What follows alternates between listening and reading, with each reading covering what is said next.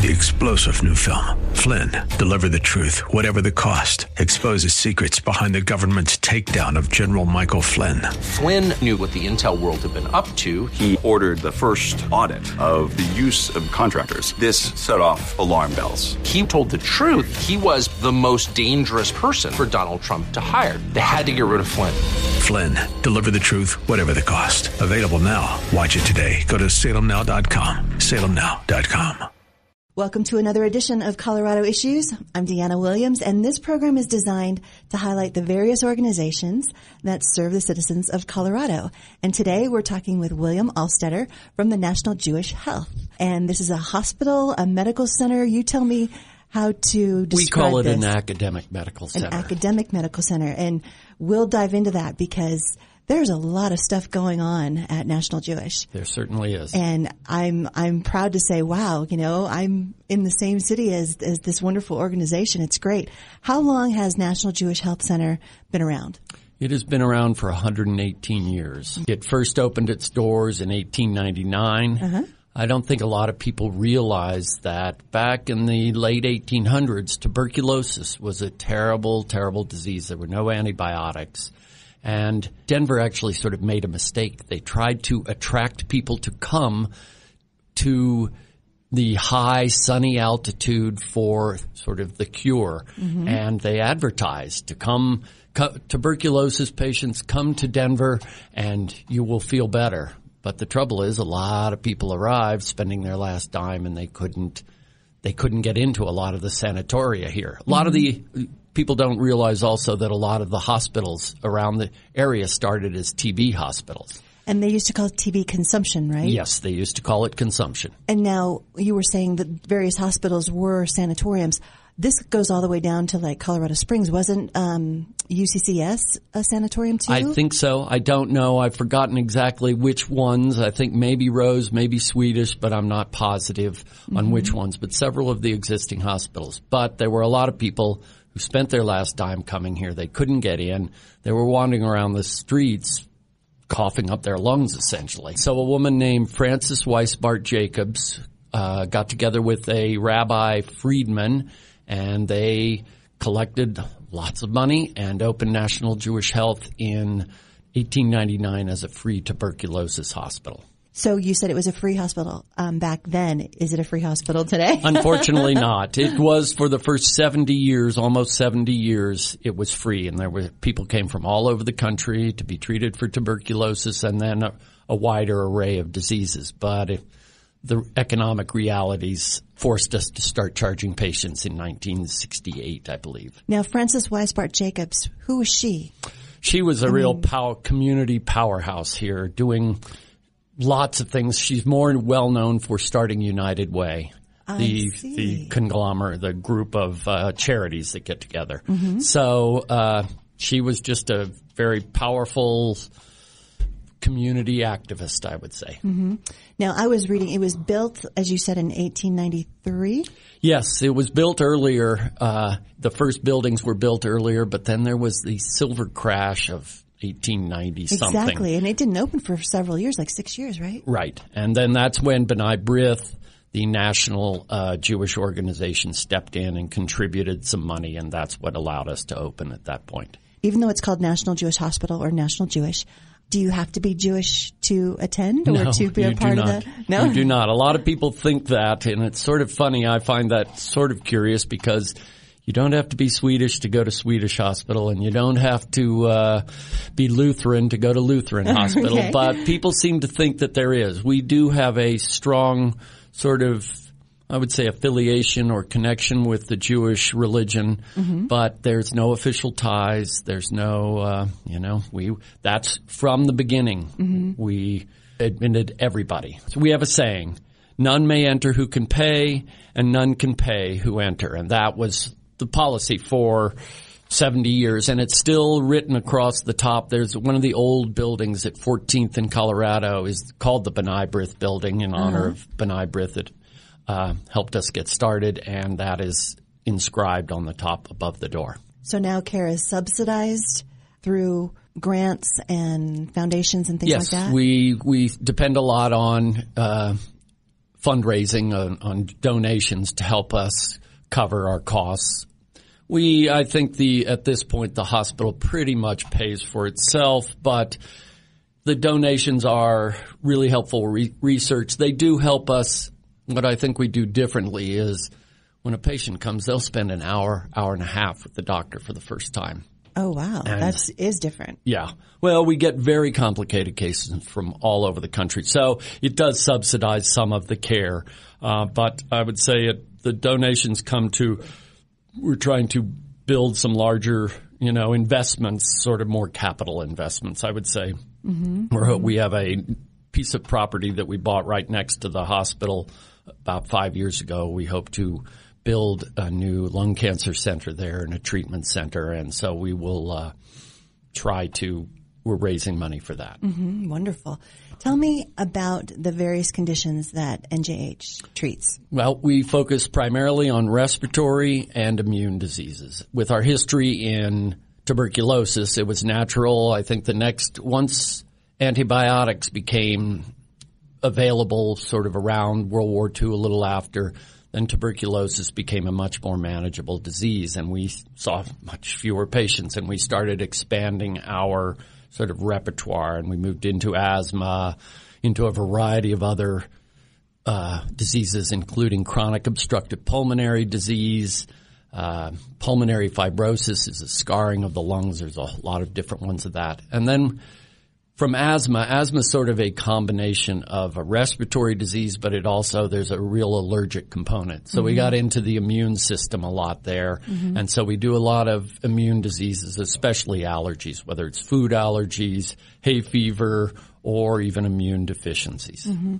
Now, William, I'm going to put you on the spot here, and okay. I don't know if you're ready for this. What are the statistics as far as asthma goes? I mean, I, it seems like everywhere I look, I see kids that, oh yeah, I have my inhaler you know, that kind of right. thing. It has grown quite a bit. I think the current thought is there are, it's about 8%, I think, or, of uh, children have asthma and, or 8% of the American population, somewhere 15, 20 million, I think is what it, uh, would be is the number of people. And it grew quite a bit during the 90s, 80s, 90s, early 2000s the I think it's leveled off. It's not growing more as more common right now, but it has in the past 20 years, and that's been a real source of uh, sort of consternation trying to figure out what that's about. Yeah, and why is that? Is it because you know there was a popularity of smoking in the 70s, of course, 50s, 60s, and 70s, and then maybe children didn't develop that type of immune function. I am not medical, first of all. Let's go ahead and point this out. Um, I'm going to say the wrong words and, and mess this up terribly. But I, I always wondered why asthma took off like it did. Uh, a lot of people do. There, a lot of allergic diseases in general took off at that point. Mm-hmm. I don't think we know exactly. One of the sort of leading theories, and there's a fair amount of evidence, is something called the hygiene hypothesis. And the thought is that we were not exposed, that a lot of people, especially young people in the 80s, 90s, were not exposed to as many bugs, basically. They lived too clean a life. Really? And their immune system, you need to sort of be yeah. challenged yeah. a little bit, and your immune system didn't develop as well. Hmm. Um, in the third world, in Africa, there's no, there's barely there's no any asthma or allergies. Interesting. That and makes complete sense it has to, yeah. So that's sort of a thought is that we didn't get challenged, didn't develop quite right, and now it sort of overreacts. The mm-hmm. immune system overreacts when it sees pollen or respiratory viruses or certain things like that. What makes National Jewish different from other hospitals? You were saying that, you know, patient care when you first come in is an hour, hour and a half as far as an intake session. What else? Well, I think part of it is it's the focus. It's specialized. I mean, everybody there is talking lungs. Yeah. And then assorted, uh, the related diseases, the heart, the gastrointestinal tract. I think it's small. And I think what we really try to do is bring a team approach. Mm-hmm. And s- since we're small, what happens is somebody comes in and if a lung doctor sees him and he says, "Hey, you know, I don't think that it's just your lungs. I'd like someone to look at your heart. Usually we can turn it around within often that day or the next day someone can come and go and see the cardiologist. And they might go see the GI person if they think that some acid reflux is a real complicating factor for a lot of respiratory diseases. Mm-hmm. So I think that our ability to get all those people to focus on the patient and then those docs will get together and talk about that patient.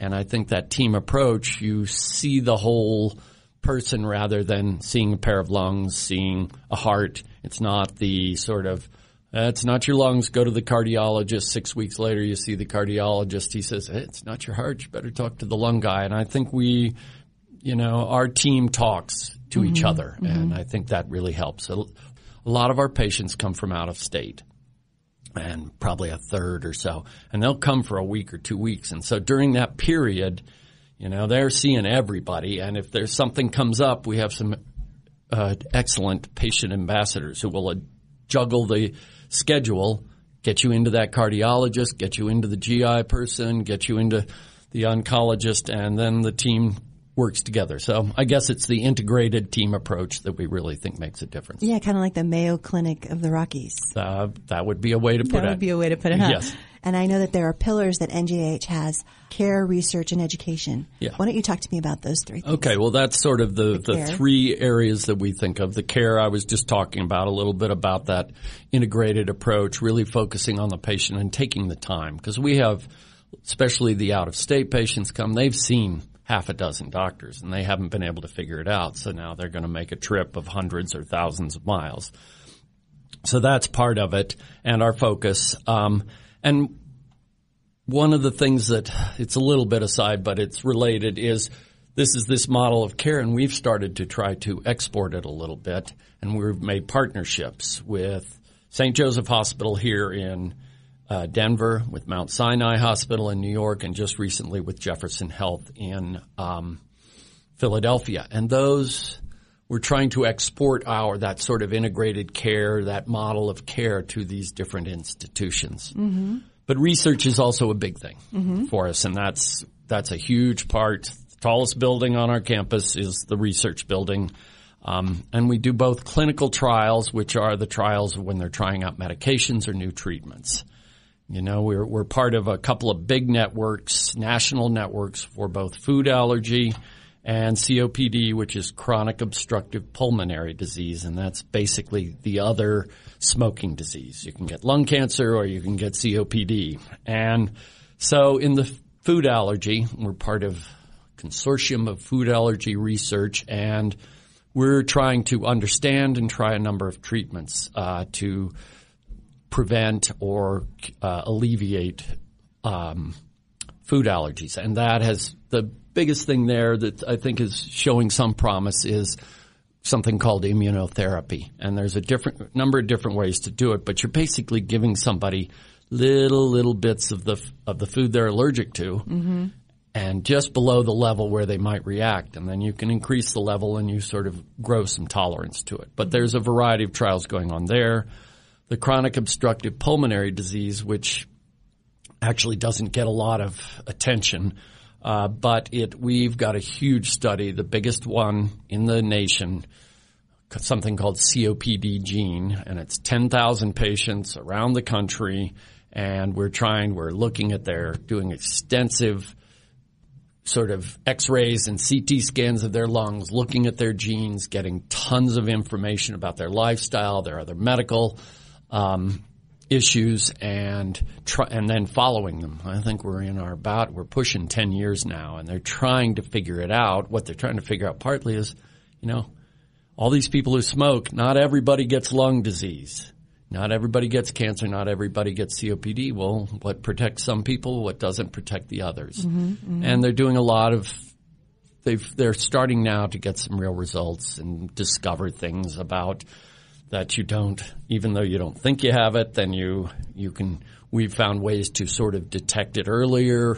There was one finding recently that men with uh, who smoke have a very high uh, prevalence of osteoporosis, weak bones, and then nobody knew that. Now we're trying to say, you know, if you've got a COPD patient, go and, check your bones. check the bones. So that's it, and they're hoping that eventually they will find out what causes it, what potential treatments there are, and and it hasn't gotten a lot of attention before this, so this is the biggest effort, and we're hoping that we'll make some real progress there. That's wonderful. You know, as far as patient care, I know that there are so many patients that get frustrated because they're bounced around from here to there, and so it's really neat that National Jewish has that one centralized area and then a team approach, as you were mentioning, and then the genotherapy. I mean you started this 10 years ago or, you know, COPD that's just gene, one, yes, one right. area of research. And that is breakthrough stuff. I know that, you know, stem cells are, are huge right now too and, and working through that. So the genotherapy,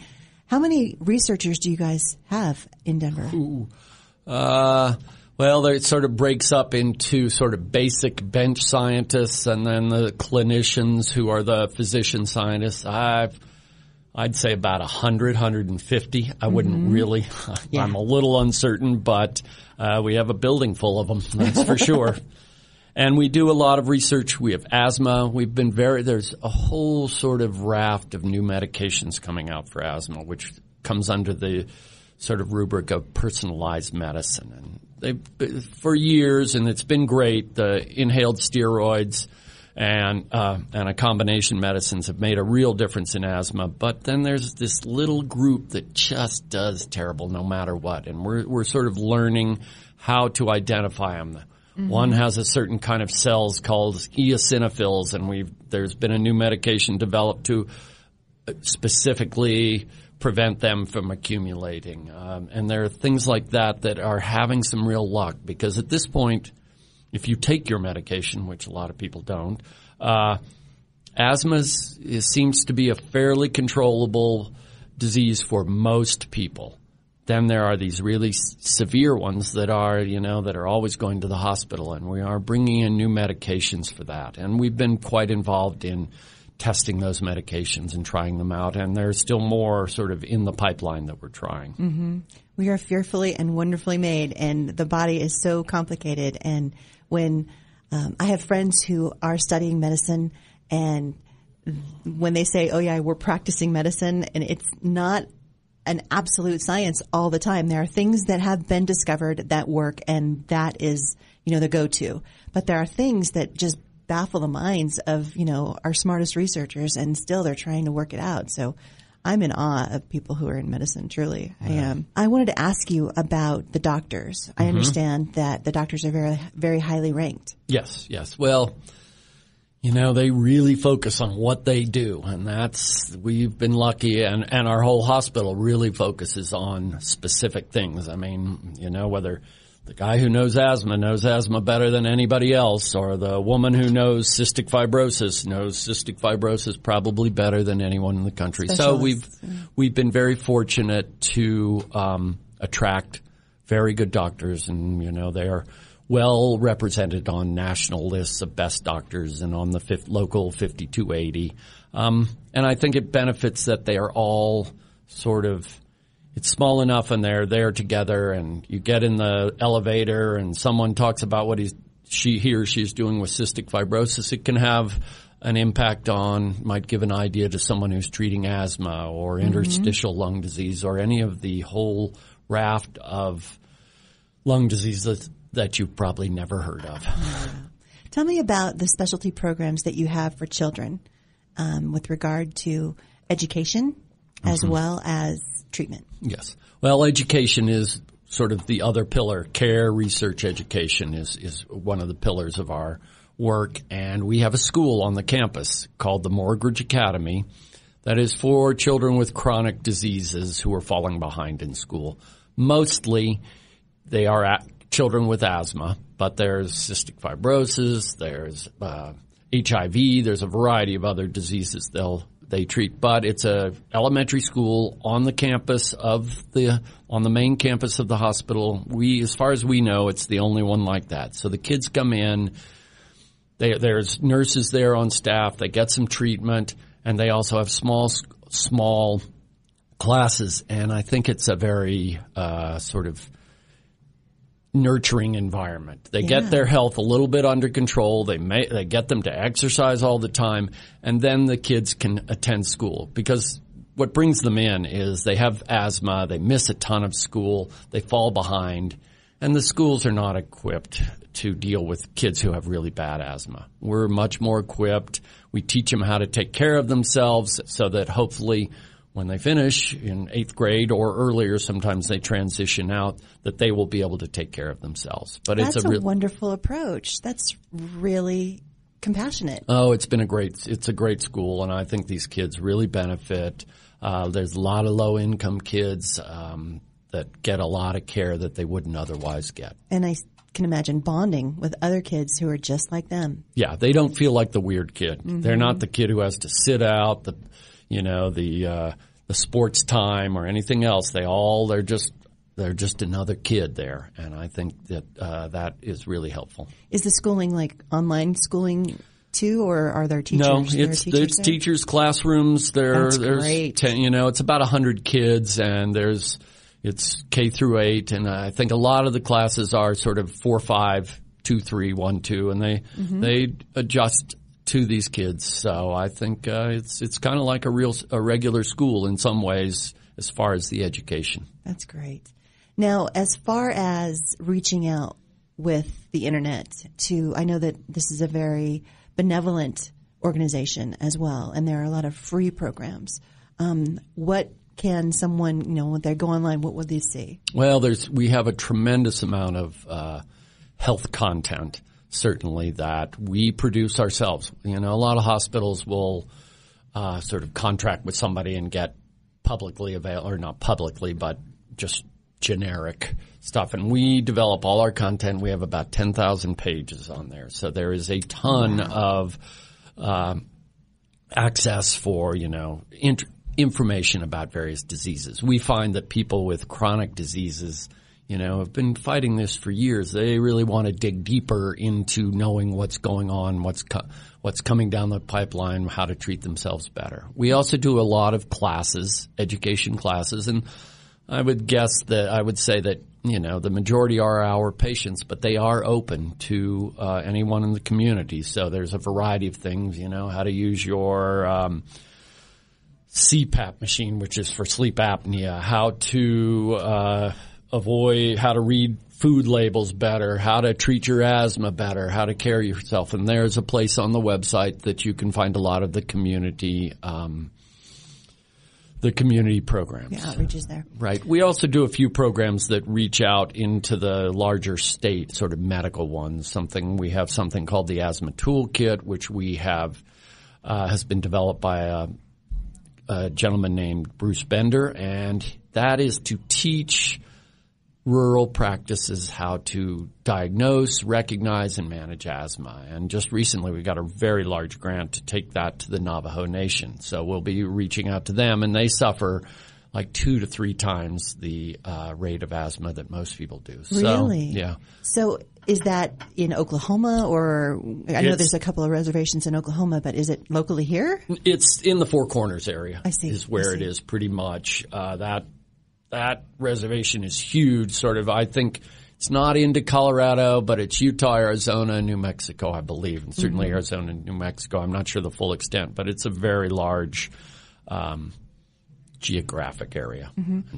Talk to me about pollution. I know that there's um, a program with I-70 pollution. Yeah, you know that there is going to be a major reconfiguring of I-70, or at least it looks that way. I'm not sure if the final, final approval has occurred yet, but there, you know, for a long time, the people who live right there under I-70, Globeville, Swansea, Elira, Elira, I'm not sure if I'm pronouncing that right. Uh-huh. Um, you know they've they've been under the right there near the uh, I seventy, and that's also a fairly industrial area. There's some other processing plants, and so we have gotten a grant recently, and people are going to to sort of monitor the pollution. But we are we like to say we're empowering the citizen scientists. We're uh, reaching out to the communities there and asking them to actually wear some personal uh, air pollution monitors. Several people, and they're about the size of a smartphone. Uh-huh. I think uh-huh. they'll wear them for a few days at a time. That will help them understand where, you know, when do they face more pollution. Sometimes Times it's in day, et cetera. Yeah. locations. Sometimes it's indoors when you're cooking or different things. And so we're, we're going to try to get that. And we'll also be doing 15 air monitor, sort of stationary air monitoring uh, stations there. And that will, it, it will hopefully educate them, the people in the community, about what they are exposed to, where they're exposed more, less, and sort of understand and get a certain faith. I think they're a little suspicious that all the information they've been given is not completely accurate or there is some concern about there's a lot of concern about pollution up there because the highway Sure. certainly puts it out not only from the air pollution from the cars but also all the little particles from the rubber and various mm-hmm. things and there has been an association it's not completely clear, but certainly air pollution contributes to worsening asthma. Mm-hmm. And so they're going to try to figure out exactly what's going on there, teach a lot of the residents, get them involved, and then they're hoping that that will serve as a real baseline to see what this whole project does. The project is designed to sort of make that a more not only improve traffic flow, but to make it a less polluted area. Yeah, make it better for everyone in Right. Colorado. We'll see if, how that works out. So uh, I think it's a really sort of exciting program. That sounds wonderful. I mean, everyone's going to benefit from the pollution prevention. If someone wanted to get a hold of the hospital and look into care for themselves, how would they go about doing that? Just call the main number and say, this is my problem. And they'll do a fairly extensive intake questionnaire to help figure it out. And you can find that telephone number at nationaljewish.org. Yes. Thank you so much, William. I appreciate your time today. And, you know, look forward to the upcoming discoveries from National Jewish Hospital. Well, we'll try to get the word out and tell you about them. Great.